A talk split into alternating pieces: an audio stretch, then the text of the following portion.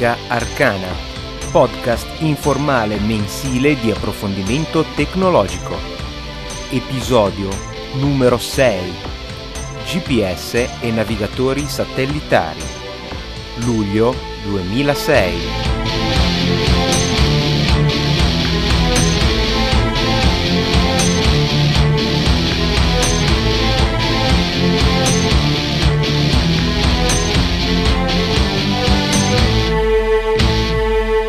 Maggiori informazioni su questo podcast e tutti i link citati nell'episodio sono disponibili sul sito di Tecnica Arcana all'indirizzo www.deflord.it slash Tecnica Podcast.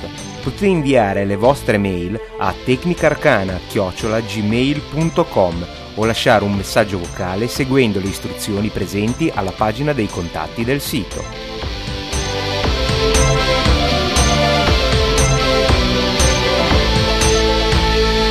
Ben ritrovati amici, seppur con un po' di ritardo, all'episodio di luglio di Tecnica Arcana.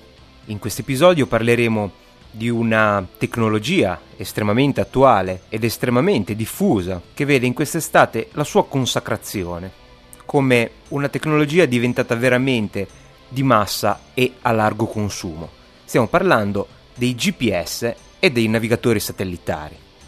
Questo argomento mi è stato suggerito da alcuni ascoltatori che ringrazio. Curiosando in edicola si può notare nelle copertine di tutte le riviste che trattano anche solo di striscio argomenti tecnologici, guide all'acquisto dei dispositivi di navigazione satellitare. Ciò è chiaramente dovuto a una estrema diffusione di questo tipo di tecnologia con conseguente abbassamento dei prezzi e innalzamento dell'interesse generale. È una tecnologia comodissima durante i periodi di vacanza, grazie alla quale è possibile evitare tutta la fase di pianificazione del viaggio dal punto di vista stradale. Inoltre, una volta partiti, se si vuole visitare un luogo che non si aveva messo in preventivo, basta la via e a volte anche solo il nome e trovarlo sarà facilissimo. Non solo, attraverso funzioni che permettono di interrogare veri e propri database di luoghi interessanti, in teoria non servirebbe neppure più la guida turistica. Ma facciamo un passo indietro e vediamo da quali elementi è composto questo sistema e come mai funziona così bene. I dispositivi, chiamati navigatori satellitari, permettono di impostare una destinazione, conoscendo la città o la via alla quale si vuole arrivare, e guidano passo passo l'utilizzatore fino alla meta desiderata, indicando quale vie deve prendere, avvertendolo con segnali vocali, delle svolte e in alcuni casi fornendo anche informazioni sul traffico e basando l'itinerario sulle preferenze del proprietario, magari evitando le strade statali per utilizzare ovunque sia possibile le più veloci autostrade. Di fatto è come avere di fianco un vero e proprio navigatore in carne ed ossa, con la differenza che non si perde mai, perché ha sempre la posizione della vettura sulla Terra ed è in grado di aggiornarla costantemente e in maniera piuttosto precisa. Anche se spesso i navigatori satellitari sono un oggetto unico, a volte acquistabile a parte, a volte integrato in telefoni cellulari, palmari o nella stessa vettura, possiamo immaginare quattro elementi fondamentali per il buon funzionamento di questa tecnologia. Il primo elemento, senza dubbio il più importante ed indispensabile, è un sistema di satelliti che orbita intorno alla Terra, il vero e proprio GPS, che sta per Global Positioning System, ovvero sistema di posizionamento globale. Questi satelliti fungono da riferimento e permettono al ricevitore di triangolare la sua posizione sulla superficie terrestre. Il secondo elemento è il ricevitore stesso, ovvero un sistema di ricezione munito di antenna in grado di captare i segnali inviati dai satelliti, elaborarli e fornire le coordinate della posizione. Tuttavia queste coordinate non sono sufficienti a tracciare il percorso e non sono neanche sufficienti a un essere umano, a meno che non sia veramente molto esperto, a fornire un'idea, seppure relativa, della sua posizione. Suppongo che se vi perdete in un bosco non vi sia di grande aiuto sapere la vostra latitudine e longitudine in quel preciso momento. Allora si rende necessario la disponibilità di un database di mappe, cioè le cartine relative alla parte del globo dentro la quale volete spostarvi. Ad esempio sono disponibili cartine della sola Italia, oppure di tutta Europa, o di Europa e di parte degli Stati Uniti. Più la cartografia è completa e chiaramente più saranno elevate le richieste di memorizzazione dei dati e quindi il vostro dispositivo avrà necessità di avere una grande capacità di memoria. Ma questo con le schede di memoria a livello attuale e i piccolissimi hard disk non è quasi più un problema. L'ultimo elemento, il quarto, è un computer che sia in grado di far convergere le informazioni fornite dal satellite sulla vostra posizione con le informazioni presenti sulle mappe, in modo da associare i dati numerici sulle coordinate provenienti dal satellite a un luogo reale sulla cartina. Il computer si prenderà anche carico di calcolare il percorso ottimo dal punto nel quale vi trovate in quel momento fino alla destinazione scelta, seguendo quando possibile i parametri da voi indicati. Per fare questo, cioè per stabilire la traiettoria ottima, la rotta ottima all'interno delle mappe, esistono molti algoritmi, alcuni anche molto sofisticati. Una cosa curiosa è che alcuni di questi algoritmi sono molto simili, se non addirittura identici, a quelli utilizzati per instradare ehm, i pacchetti di dati attraverso le reti informatiche. Se ci pensate le affinità sono notevoli, sia le reti informatiche, i tratti che congiungono i nodi di una rete e le strade hanno una capacità massima, l'ampiezza di banda digitale della rete oppure il numero di macchine che un'autostrada o una strada può smaltire.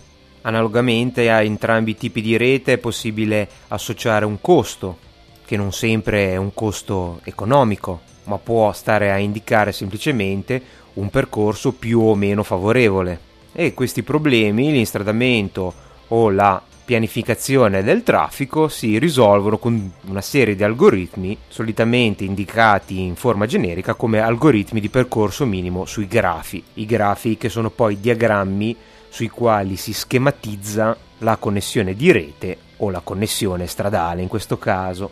Tutti questi quattro elementi, escluso chiaramente i satelliti, sono interscambiabili e personalizzabili a piacere.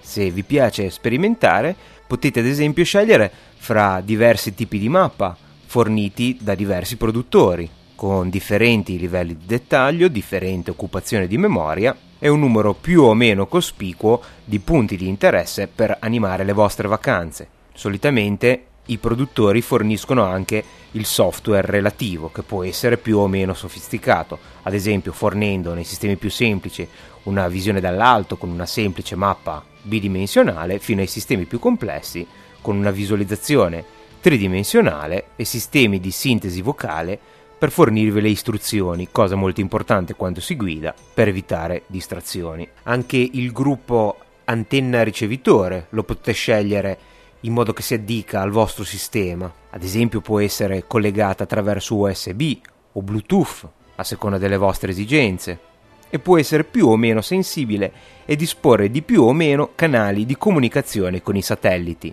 Anche il computer che relaziona i dati provenienti dal sistema di satelliti con quelli disponibili sulle mappe è lasciato alla vostra scelta.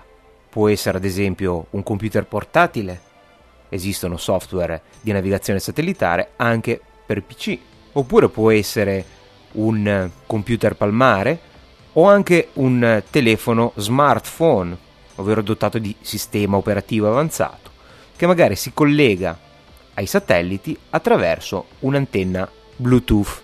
Tuttavia, se le vacanze sono alle porte o se non amate perdere troppo tempo, magari a scapito di un relativo risparmio, potete acquistare un sistema integrato, che può essere un oggetto a sé stante oppure un insieme di soluzioni separate ma con interoperabilità fra di esse garantite dal produttore.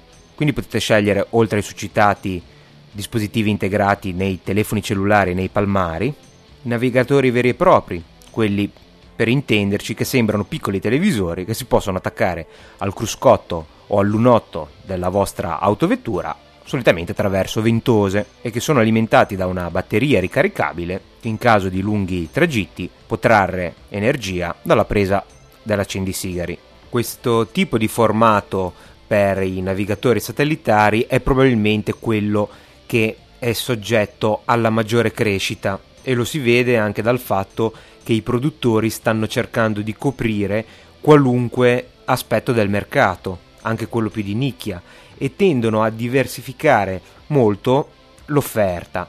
Infatti di questi navigatori standalone sono disponibili diverse versioni, non solo che variano per le caratteristiche e per la potenza, ma anche per lo scenario di utilizzo. Ed è così che appaiono non solo navigatori satellitari orientati all'uso veicolare, ma anche navigatori satellitari per motociclisti e ciclisti, con un'interfaccia e dimensioni che siano adatte al montaggio e all'uso sui veicoli a due ruote, e anche navigatori satellitari per escursionisti e amanti di trekking, particolarmente leggeri e comodi per l'uso a piedi. Ovviamente in questa categoria in forte sviluppo non considero i navigatori per uso nautico, che sono qualcosa di pressoché indispensabile e meno soggetti, diciamo, alla moda del momento. Questi dispositivi integrano al loro interno tutto il necessario per il corretto funzionamento e spesso condividono soluzioni tecnologiche con i computer palmari. Sempre più di frequente si vedono ad esempio dispositivi basati sulla stessa versione di Windows utilizzata su molti palmari. Questi navigatori offrono molto spesso funzioni aggiuntive, come un touchscreen che può essere comodo per impostare le informazioni senza dover ricorrere ai pulsanti. Le mappe sono spesso aggiornabili o attraverso una connessione diretta al computer oppure attraverso comuni schede di memoria, ad esempio SD. Questo permette anche possibili e future espansioni nel caso vogliate ampliare la cartografia disponibile sul vostro dispositivo.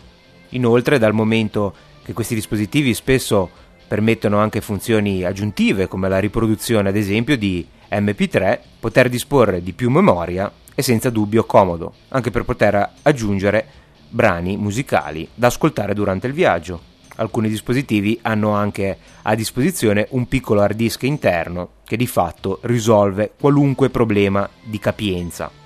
Se invece avete già un palmare o uno smartphone e non volete portarvi appresso un altro accrocchio, potete acquistare un kit mirato per il dispositivo che già possedete, per il quale ovviamente è garantita la compatibilità e che prevede un'antenna compatibile col vostro telefono, col vostro palmare e un software comprendente la cartografia. In alcuni casi i produttori dei navigatori satellitari standalone sono gli stessi che producono anche questi kit aggiuntivi per dispositivi già esistenti e spesso il software è molto simile, se non in alcuni casi identico, e a volte le mappe sono anche intercambiabili fra i vari dispositivi dello stesso produttore. In alcuni casi la cartografia è fornita su schede di memoria che potete infilare direttamente nella porta di espansione del vostro computer palmare o del vostro telefono. In altri casi eh, la cartografia fa affidamento alla capacità di memorizzazione del vostro dispositivo. In questo caso è chiaramente necessario verificare che la capacità disponibile sia sufficiente a contenere tutta la cartografia della zona nella quale intendete spostarvi o eventualmente prevedere un'espansione. Come già accennato, è possibile anche assemblare il proprio navigatore utilizzando componenti provenienti tutti da produttori diversi. In questo caso, di solito è possibile, scegliendo i fornitori in maniera accurata, risparmiare qualcosa, però bisognerà perdere un po' di tempo a controllare la compatibilità fra i vari componenti. Un'ultima categoria di navigatori satellitari sono quelli direttamente integrati dalla casa produttrice nell'autovettura. Questi solitamente sono quelli considerati dalle prestazioni migliori, in quanto per prima cosa solitamente hanno un impianto di antenna fisso e che è presente all'esterno dell'autovettura, mentre ad esempio i piccoli dispositivi standalone hanno un'antenna integrata presente al, all'interno del dispositivo stesso e quindi all'interno dell'abitacolo della vettura, chiaramente con una riduzione di sensibilità al segnale.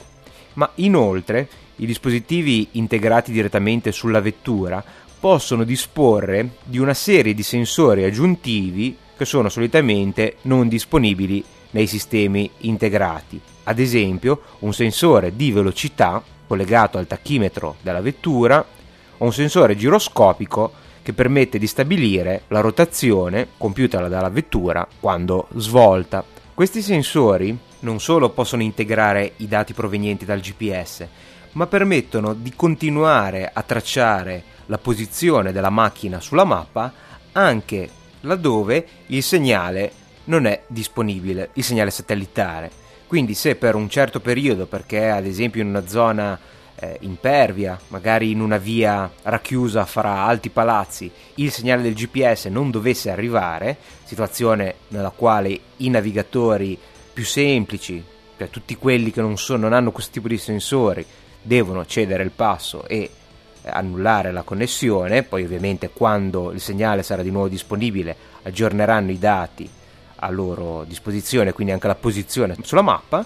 Invece i navigatori satellitari integrati sulle vetture con questi dati possono continuare, magari in maniera forse meno precisa, ma possono continuare a stabilire la posizione sulla mappa e quindi a dare una certa continuità al servizio di navigazione.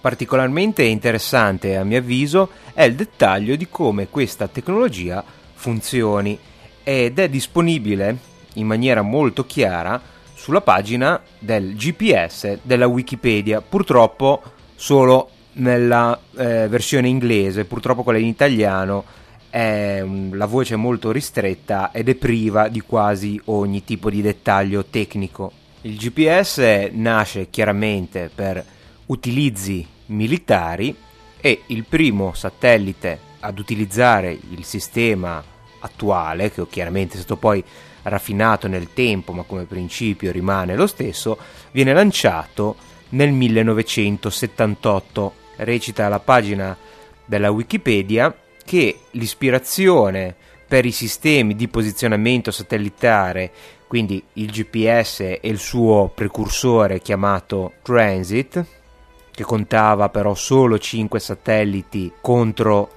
i 24 del sistema GPS, venne essenzialmente in primo luogo da un sistema di posizionamento però terrestre, quindi non basato sull'uso di satelliti, ma evidentemente da stazioni posizionate a terra, chiamato LORAN ed utilizzato durante la seconda guerra mondiale, ed alcune informazioni ricavate dall'osservazione del lancio del primo Sputnik nel 1957. Infatti, pare che un team di scienziati statunitensi, capitanati dal dottor Richard B. Kirchner, monitoravano le trasmissioni radio dello Sputnik Monitorando appunto queste radiotrasmissioni, scoprirono che a causa dell'effetto Doppler, la frequenza del segnale trasmesso dallo Sputnik era più alta quando il satellite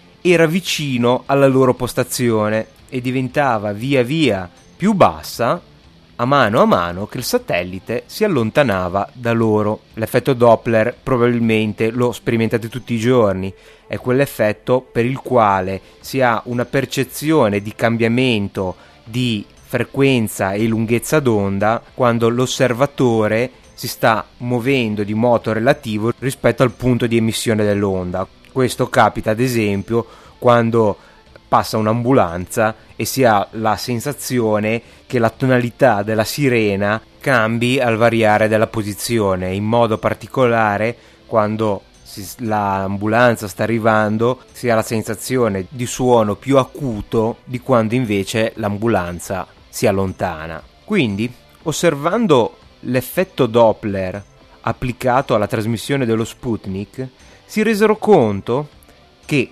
avendo noto la loro posizione sulla Terra, la posizione degli osservatori sulla Terra, potevano stabilire dove fosse il satellite all'interno della sua orbita semplicemente misurando la distorsione dovuta all'effetto Doppler sulla trasmissione radio. Ovviamente anche il contrario era possibile e quindi se la posizione del satellite fosse stata nota, potevano identificare la loro stessa posizione sulla Terra. Quindi queste sono le origini storiche di questo sistema che oggi consta di almeno 24 satelliti attivi. Sono presenti in orbita più satelliti in grado di sostituire eventuali satelliti malfunzionanti. Questi satelliti sono in orbita media, che è una orbita compresa fra l'orbita bassa, che è fino a 1400 km, e l'orbita geostazionaria, che invece è 35.790 km, e sono allineati in modo tale che almeno 4 satelliti siano sempre visibili, visibili si fa per dire, da qualunque punto sulla Terra. Il sistema prevede anche 5 stazioni a terra, disposte nel mondo, che si occupano di monitorare i satelliti e di provvedere alla loro sincronizzazione. La temporizzazione è un po' la parola chiave di tutto il sistema. Infatti, tutti i satelliti dispongono al loro interno di un precisissimo orologio atomico, in quanto tutto il calcolo della posizione è appunto basato sulla temporizzazione, che deve essere precisissima. Il ricevitore essenzialmente è in grado di calcolare la sua distanza dal satellite. Questo avviene misurando il ritardo temporale tra l'istante in cui il segnale viene inviato dal satellite e l'istante di ricezione. Attraverso questo ed altri dati inviati dal satellite, il ricevitore riesce a calcolare la posizione del satellite e la sua distanza da esso. Di fatto si considera il ricevitore come se giacesse su una sfera immaginaria che ha come raggio proprio questa distanza. Con l'intersezione di quattro di queste sfere, proveniente dai quattro satelliti, e quindi con i dati di questi quattro satelliti è possibile avere la posizione precisa del ricevitore. Però il punto debole di questo sistema risiede nel fatto che mentre il tempo satellite, chiamiamolo così, il tempo eh, definito dal, dal, satellite è estremamente preciso grazie all'orologio atomico che è a bordo di questi satelliti, questo, l'orologio atomico, non è implementabile per motivi di costi sui ricevitori e quindi la precisione di questi ultimi è, è affidata a semplici orologi al quarzo, che sono decisamente insufficienti. Per fornire una temporizzazione più precisa al ricevitore si utilizza uno stratagemma piuttosto ingegnoso. Per comprenderlo, la Wikipedia fa un esempio. Supponiamo ad esempio che l'orologio locale, cioè quello del ricevitore, sia in ritardo di 0,1 microsecondi, ovvero 0,1 milionesimi di secondi. Sembrano pochi, ma questi segnali viaggiano alla velocità della luce su distanze in termini astronomici brevissime.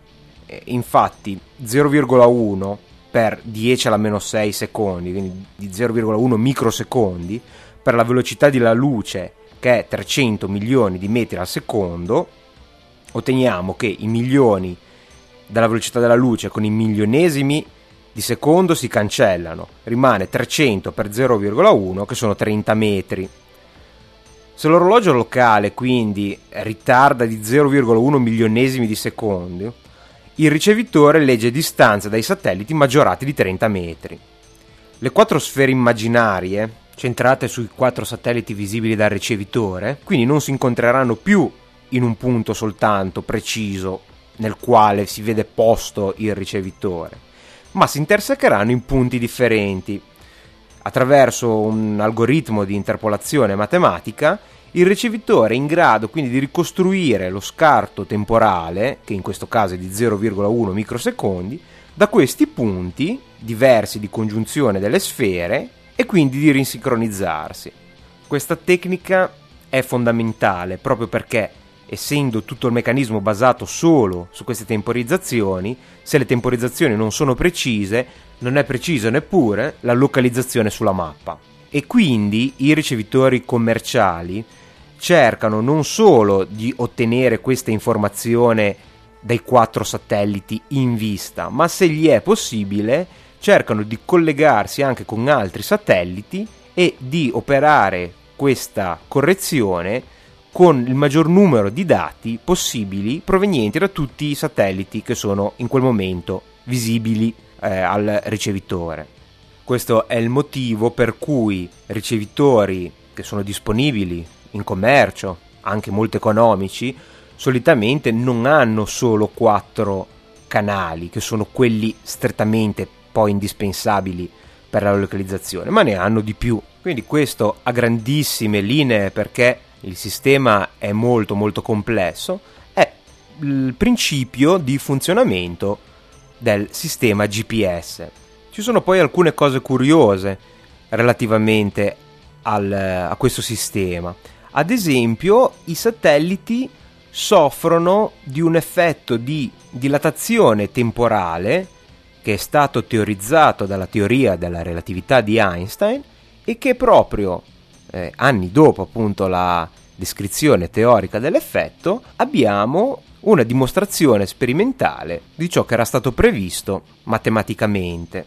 In modo particolare, a causa del loro costante movimento rispetto alla Terra, il tempo sui satelliti scorre leggermente più veloce che il tempo a terra. Per essere più precisi, quando sono osservati da terra, i satelliti presentano una discrepanza temporale di 38 microsecondi al giorno. Per compensare questo, la velocità, diciamo, dell'orologio al, sui satelliti è stata leggermente decrementata proprio per vincere questo effetto e fare riavere coerenza fra il tempo terrestre e il tempo sul satellite.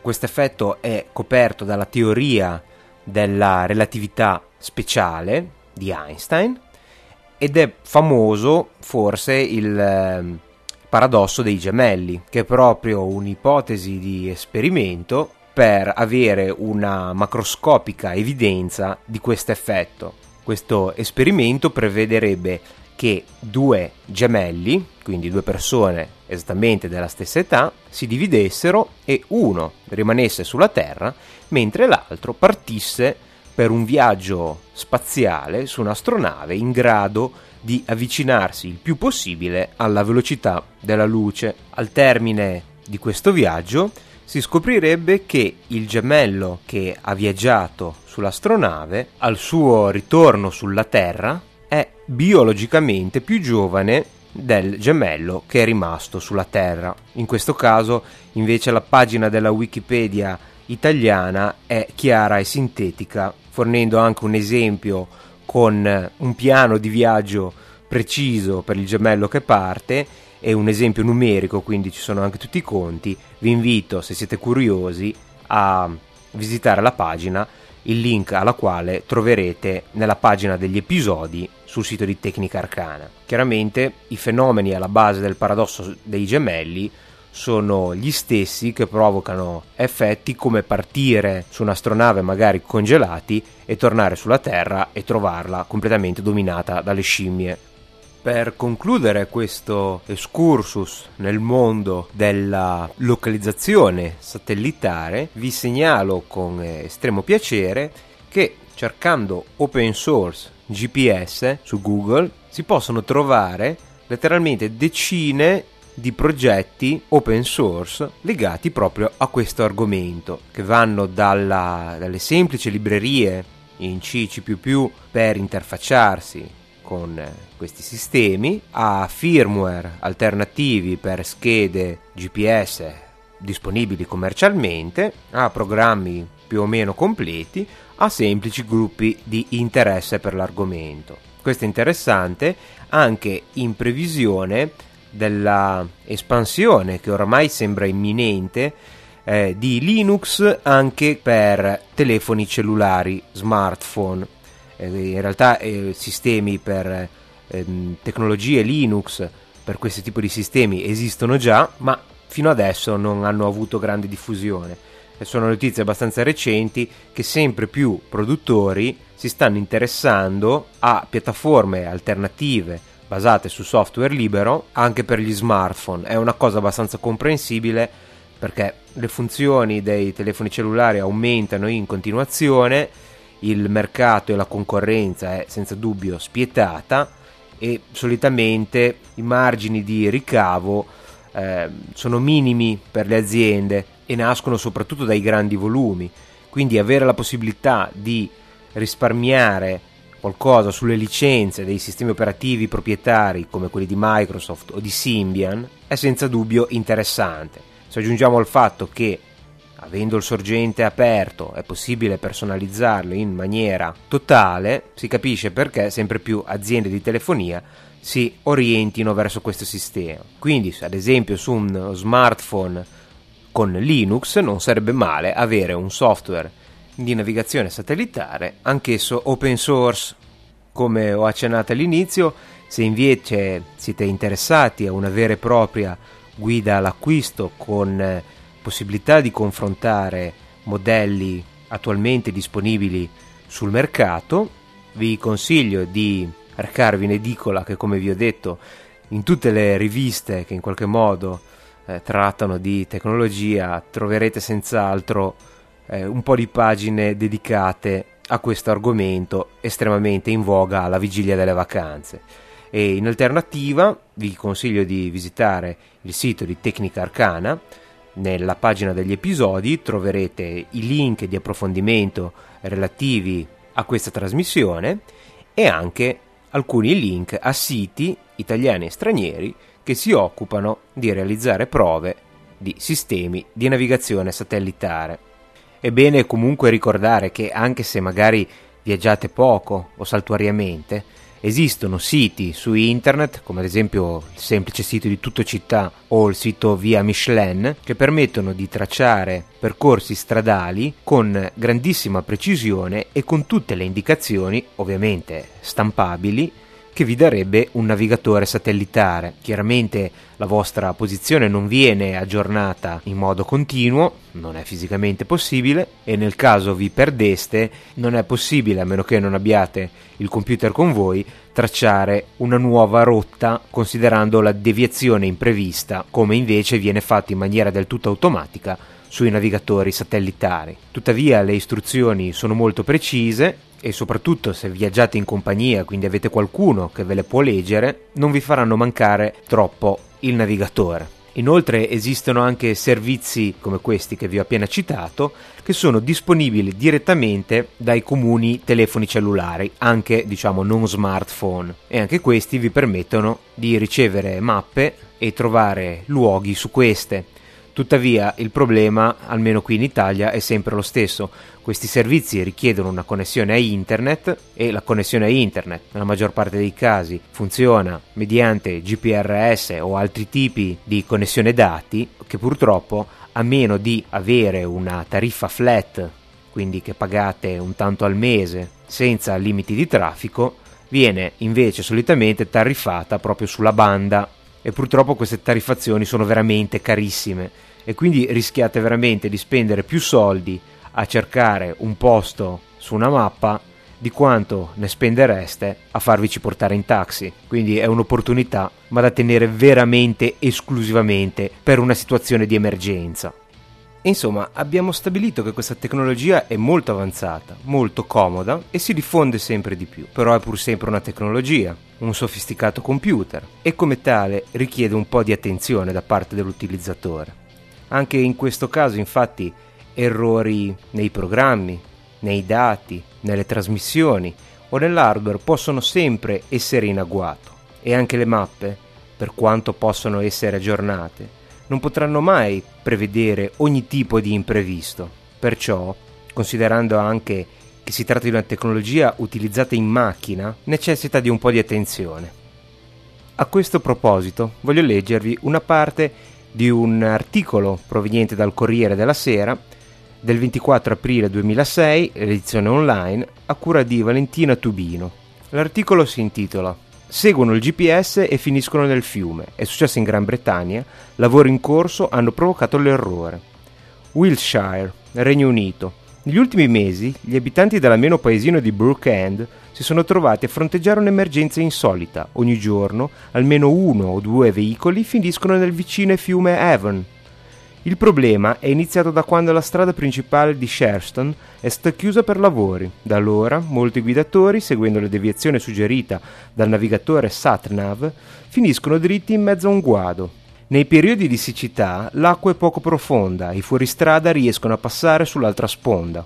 In periodi piovosi come questo, invece, l'acqua supera il metro di altezza ed è assolutamente improponibile tentare l'attraversamento. E l'articolo continua eh, raccontando come i cittadini locali, stufi di dover provvedere più volte al giorno alla rimozione dei veicoli dal greto del fiume, si siano messi d'accordo e abbiano pubblicato addirittura un eh, listino prezzi che prevede 25 sterline per ogni vettura eh, ripescata dal fiume.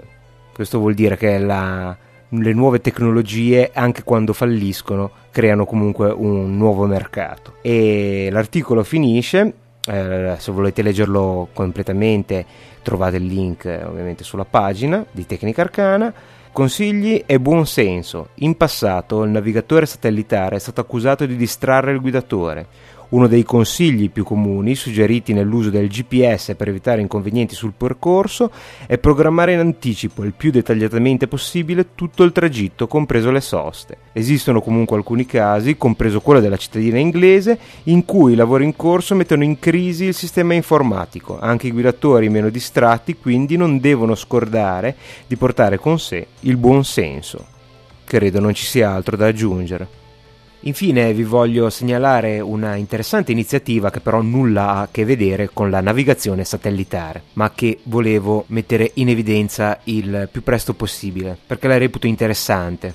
L'amico Franco, il vulcanico autore del podcast Rockcast Italia, che come al solito è molto attivo non solo a promuovere la musica podsafe, che è un po' la sua materia, ma anche a animare il panorama dei podcast italiani, aperto su Podshow Plus un podcast che parla di podcast. Si chiama Vetrina Italia ed è raggiungibile al sito vetrinaitalia.podshow.com e in questo podcast il doc eh, presenterà podcast italiani che ha trovato sulla rete, che apprezza, ma anche segnalati dagli ascoltatori. Ne fa una breve recensione e poi ne trasmette un intero episodio che lui trova significativo.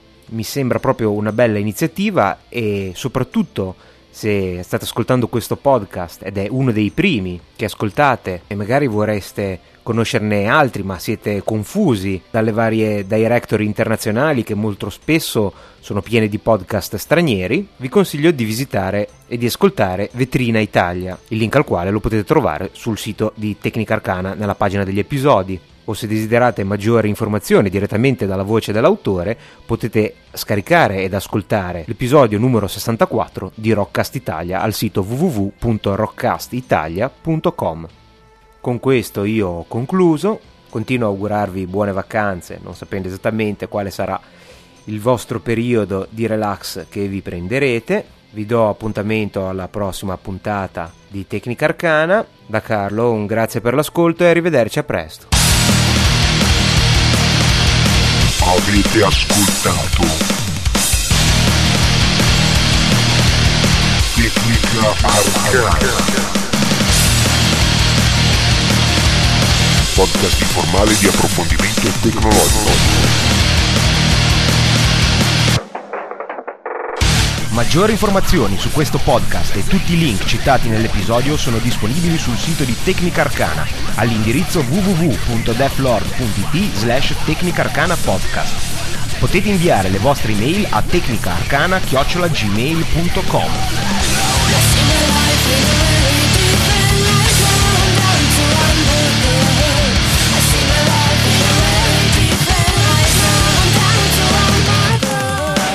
La sigla iniziale e musica di sottofondo è il brano Reflection del gruppo Nightshade. La sigla finale è il brano Over the Noise of the Living del gruppo The Cyan Velvet Project.